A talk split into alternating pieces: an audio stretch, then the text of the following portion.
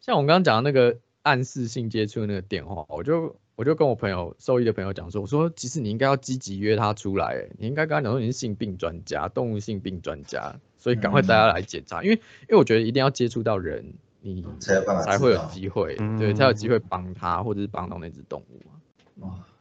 对，名片好，我印好了之后我就寄过去给你。OK，非常需要。对。嗯哎呀，我觉得就是就像我刚刚提的，我们其实有有时候就会遇到怪怪的事情，像之前就就有事主说什么呃什么，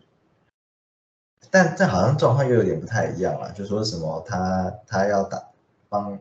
反正他就说他要来约打打宠物的疫苗之类的，就像我要不就打打到底要打？打什么的？打什么？嗯 对啊对啊之类的啦，就是有时候就会诸如此类这种怪怪的事情，可是对我们而言，可能就不会想真的想那么多，我们只是觉得说，靠，又遇到一个奇怪的人，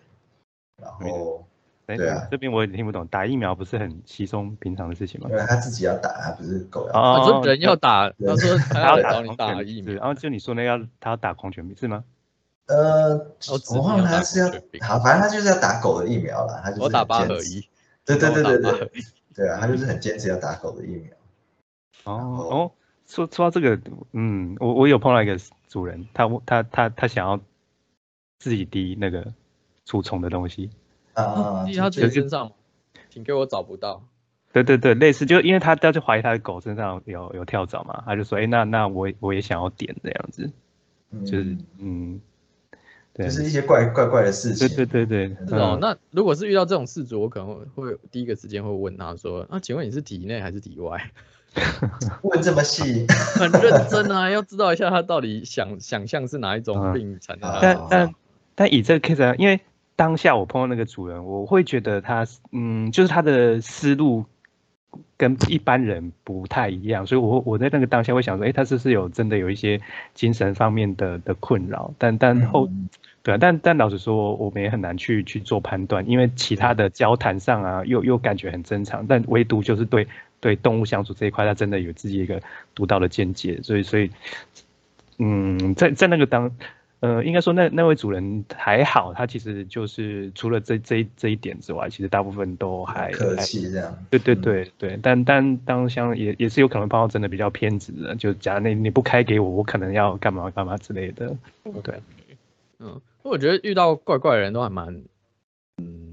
有时候就大家会真的不知道怎么应对啦。嗯嗯，但是我觉得如果没有明确伤害的话，就、嗯我觉得就就接受它吧，就顺着他。就看他打疫苗那，如果真的真的很有困扰，真的很有困扰的话，就是赶快求助相关的资源。反正你们现在已经很专业了。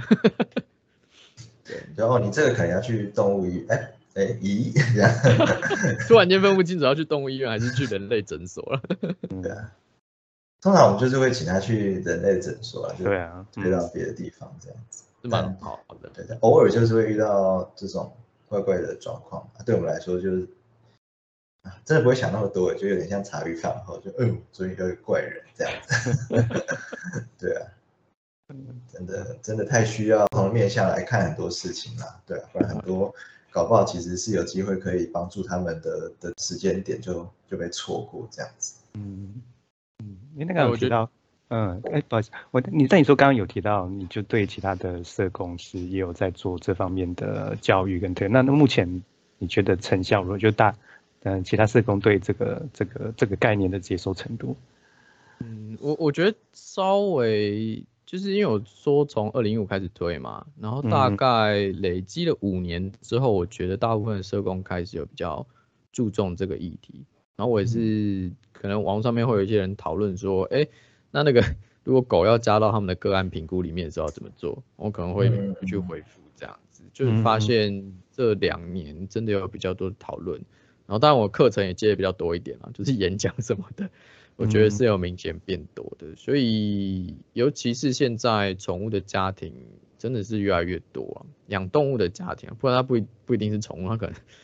呃，也许养鸡的也会有情感吧，我不知道。嗯但但就是呃，会会有越来越多社工注重这一块，我觉得也是蛮蛮蛮算蛮有成果的。但我也不敢说多少，我真的很难很难预估哎。对，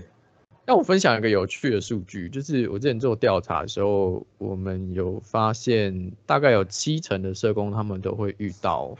有动物的服务对象家庭，嗯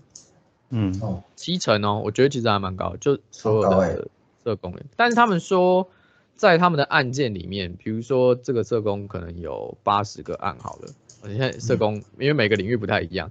那大概只会有两两成的个案家里面是有动物的，所以呃有动物是个普遍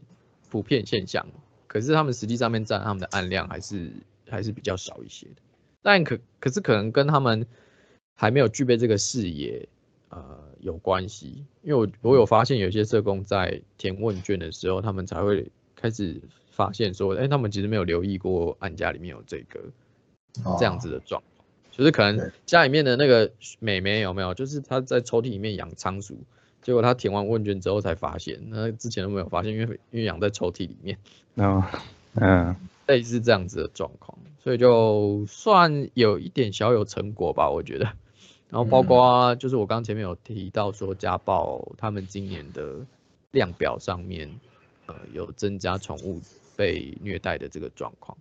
那我觉得都算是一些小小的成果。这样虽然不是我本人做的，可是我觉得稍微嗯改变一下大家对这些事情的视野。嗯，因为因为有有这方面的知识或专业的人越来越多，我觉得对整体来说会比较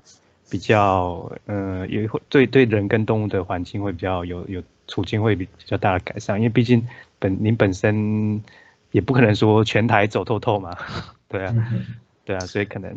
就是希望有这一类这种所谓的动物动物社会工作人的参与的人能够越来越多这样子，对啊，但感觉但是台湾的社会有在进步的一个一个象征。嗯，对啊，嗯，但但但是，但这个就就话又说回来，这个其实也没有一个所谓的认证或者是一个一个，就就就就一般的民众，如果说他真的真的碰到这类的问题，他们要要怎么去去找寻这些资源啊？因为如果说就直接找找一般的社工，并不是每个人都会处理，都知道怎么处理这一块，对啊。那你没有什么联络的管道，或者是对，现在的话就是联络管道就还是只有粉丝专业啊，因为我现在没有设立什么人民团体，现在是没有这样子。嗯嗯那呃，而且我我其实现在的目标并不是呃做认证系统，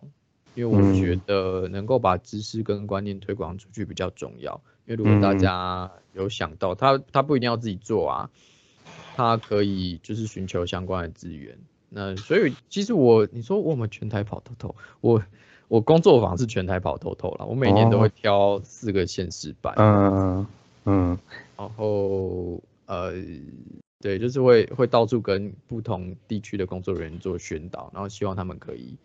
呃在意这件事情，这样。那嗯他们如果有问题的话，我们就呃，我像我偶尔还是会接到一些咨询，是可能来上过课的工作人员会会嗯传讯息来问说他们的案件呃可以这么做。嗯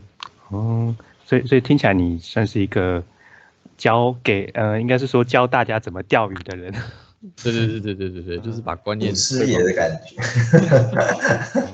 对啊，因为像像上次来的乌娜也是有参加过我的工作坊，嗯，我应该是真的算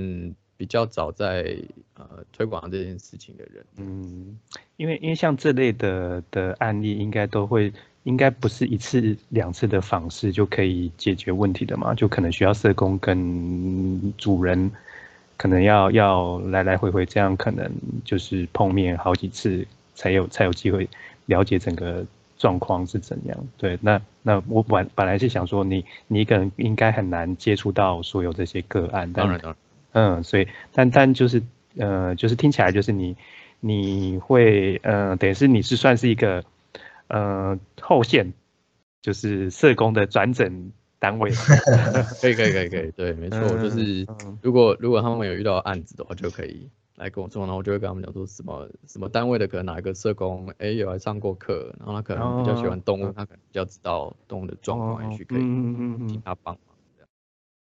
哎，那那如果说一般的事主想要直接跟你，就是请请你评估或或协助，是你你你也是有提供这这这方面的服务的吗？我今年有在设计这个，所以比如说像我刚前面有讲动物过世嘛，如果它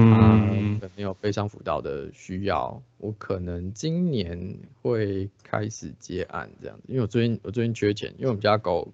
去年去开刀花了十万块，现在好缺钱啊！什么状况啊？就是那个他是哎他是糟糕他是什么？他是肿瘤，然后他是应该是那个吧胆哎肝胆脾啊脾脏肿瘤破掉，嗯对，而且这也没有检查出来，所以去年 开了个大刀，花了一笔钱。嗯，而且现在活蹦乱跳的，本来本来医生说大概半年。半个月到半年，因为是恶性的，就他结果是现在活超过一年了，可能天生神力。对啊，对，真的。我是我是用我们办公室的，就是一个小空间，哦，就还有这麦克风，感觉贼好，感觉这个麦克风专业 都借来的。哎，所以所以其实也有其他单，就其他单位找你，就是录制这这类的节目就。感觉呃，这一阵子有，这一阵子有，就是像那个我刚说的锦纶，就是他们因为要录那个题目怎么练习，要怎么画那个题目，就前天刚录完，嗯，然后设设备设备其实是到处借来的，就这一阵子可以录一点点东西。哦，感觉像，感觉比起来我们的设备有点阳春，慢慢慢慢慢慢来，慢慢来，OK，好，对。哎，对啊，还没有讲故事，我在。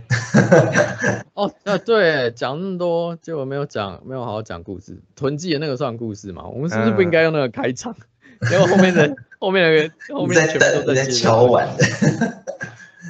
对，呃啊，我讲一个比较神奇的，好了，应该是我最近一直都会讲的，就是关于过世的事情。我有一次去台南办工作坊，嗯，然后我在那个青旅住宿的时候。呃，就是青旅的人在那个交易厅里面听完我做事，他就默默默有人跟我讲说，那个怀恩，我我问你哦，我跟你说，我家冰箱冰了一条鱼，我想说冰箱冰了一条鱼是怎样，就是要要那个晚上煮菜的时候要用嘛，然后，但我想说不行，我还是要很专业，我还是要问他说，那那只鱼怎么了吗？他跟我说那只鱼是他们家养了二十几年的银龙。哦，那个以前人家招财嘛，就是千六合彩，所以就买那个很大只的银龙。然后他跟我说，那只银龙就是陪着他长大，就是他小时候，因为他是独生女，所以他小时候会抱着鱼缸跟他说话。嗯嗯，就是所以他大学毕业过世之后，哎，不是不是过世，他大学毕业之后那只鱼过世，不是他过世，他过世还跟我讲话太可怕。对，就是他就说他那只鱼。不知道怎么办，但他就一直没有处理那个遗体这样子，然后我就问他住哪里，他说他住呃万里，新北市的万里。我说哎那边那个有几家那个宠物商账超厉害，不然我帮你问，就半夜两点的时候再问那个 殡葬业的客服，他说啊可以烧鱼吗？他说可以啊，可以烧鱼，然后他就很开心，我就问他爸，结果他爸不肯。不可能是烧鱼，就是火化鱼，个别火化太蠢了吧？我也不知道。然后他就，总之他爸还是帮他做一件事情，就是他们拿那个保育龙箱，然后用土把它封起来，然后他们在那个保育龙箱上面，他自己做了个墓碑，用粘土做墓碑，嗯，还帮他做，因为他有信仰，所以他帮他做一个告别礼拜。有没有参加过基督教的呃礼拜吗？有。基督教的告别是，他们会选诗歌嘛，然后会写说这个人的生平故事，因为他们有的家属会上去分享一下，就有点像那个美国电影的丧礼嘛，大家会上去呃怀念一下这个人对他们的印象或对他们的启发，然后他就帮那只鱼写了他的生平故事，说他是鱼缸里的国王。呃呃，他就是陪伴他这样子，他在什么地方出生啊？然后最后面是怎么走的？这样子，就帮他跟他爸爸一起办了告别式，我觉得蛮可爱的。这是我我我做这些工作以来印象最深的其中一个故事。当然，第一个是因为物种，没有想过有人会在意在意一只鱼在意成这样。嗯，对虽然我可以想象大家的情感可以很丰富，可是真的听到的时候，我我觉得对我来讲还是很很震惊，然后也很感动的事情。嗯那他一直不知道怎么办，我觉得刚刚讨论完之后，他去做这件事情也也也算是对他们来家对他们家来讲有一点点改变吧，因为他其实呃大学毕业之后，等于是那只鱼过世之后，他就在家里也没有什么倾诉的对象，所以我觉得他跟爸爸一起做这件事情，也是这只鱼带给他们家的祝福吧。嗯交接给爸爸。对对对对对对，也也跟爸爸一起完成这个告别嗯仪式，我觉得蛮好的。嗯可嗯能可以修复父父女关系吧，我也不知道。但但但我觉得就是在推广这些工作的时候，就会听到这些呃动物跟人互相依附、互相照顾的故事，对我来讲真的是蛮感动的，蛮大的收获的。嗯嗯，分享给你们感人的鱼的故事，这个这个故事我每次出去都会讲。哇，也是自己有听到人赚到。对，不然这样对我觉得对啊 我觉得那个基督教的一些呃呃一些就是这种呃有点像是对对对仪式，其实呃或者是佛也不一定是基督教或者是佛教的一些仪式，其实对这种不管是在处理已经过世了，或者是在临终，或者是接受安乐死的这个过程，都会是一个蛮嗯，就是有点像是是去辅助事主去消化这件呃巨大的悲伤的一个很好的的缓冲的感觉。对啊，我之前有一只猫，就是呃，它是白血病，然后快要就是状况很糟，然后，要接受安乐死的等但那个当下，事主就问我说，他可不可以播那个诗歌这样子，然后我就说，哦、当然当然可以啊，然后我印象很深刻，就是哦，好像听你讲过。对对对对对，就是他他呃，一来也是那个时候我才刚职业不久啦，就是然后难得遇到一个白血病，然后然后就很很很很紧张这样，然后最后也是到到了最后的时候，呃，事主本来就是一个不苟言笑的人，然后播了诗歌之后就整个就是整个大崩溃这样子，对啊，我就觉得其实这个诗歌才让他。呃，可以好好的表达自己的一些一些情绪出来啊，感觉是呃，在在对于那一那一刻应该是蛮有帮助的这样所以后来就呃就就嗯，应该说像像是很多医院都会准备什么佛经机吧，然后或许然后如果说他们有一些其他的信仰的时候，我们就会问他说，哎，有没有需要什么诗歌之类的，就的一些一些辅辅助的，也不是辅助啦，讲辅助好怪，一些舒缓这样子。嗯，对啊。因为我我我觉得其实这个是跟动物的一种灵性的连接吧，就是你不嗯。会忘记它，它也不会消失，然后你的世界还是可以有有动物的存在这样子。嗯，因为我之前我之前也有听过，呃，就是教友，我之前办工作坊的时候，然后有有教友来说，他的教会跟他讲说，动物不会上天堂，然后就他就大崩溃，你知道吗？就是去烧教会嘛，对，可以不要去那间，可以可以不要去，这样直接烧掉，就就很狂。然后是他来工作坊的时候，就有一样有教友的朋友就在跟他解释说，哎、其实那个经典有不同的解释的方式，比如说，就是如果上帝是万能的，那他一样一定可以制造一只一模一样的，做出一只一模一样的他。可以在天堂给你，我觉得你不觉得这样很有同理心吗？这样这样温馨多了吧？比那个时候动物不会上天堂还要还要好很多。真的，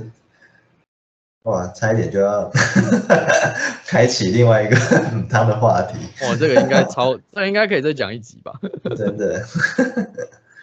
对啊，哇，好棒啊！我觉得真的很需要，呃，就是社工这种专业的人士在啊，不管是辅导上床的的事主，还是呃去帮助一些正在呃遇到一些重病。嗯，对对对，就那些重病，他不见得一定会死掉，但是看动物在那边生哎，我觉得应该是这样哎，我觉得自己生病的时候那种痛苦，其实呃，就是就是自己知道，那但是心理上基本上不会有那么那么大的不舒服的感觉，但是看到自己的家人或者看到自己的动物正在受苦，自己又有点无能为力的时候，那种无助的感觉跟身体的痛苦好像就呃没有办法相提并论，但是也是一个很糟糕的一个感受，这样子。嗯嗯嗯嗯，对啊，有点。啊，就是为什么不能代替？但就就是不能啊，就 对啊，啊，这这可能就真的需要一些社工啊，或者是呃有有一些专业的知识的人来来辅助这样子，因为兽医只会讲一些干话，就是 是不是需要同理心训练？不会啊，你这个病。吃药就会好了。对啊，你干嘛？你还好吧？这样，对，应该说，呃，对对疾病的认知，其实我们都会以相对比较客观的的的角度来看啊。啊，的确有一些病可能相对没有那么的，呃的的严重的时候，其实我们就很容易会很难同理失主的的痛苦这样子。嗯嗯，对啊，嗯。好，那就感谢今天你抽空接受我们的的访谈，我开心，感谢跟你们聊这些，嗯，好，谢谢，好的，拜拜，拜拜。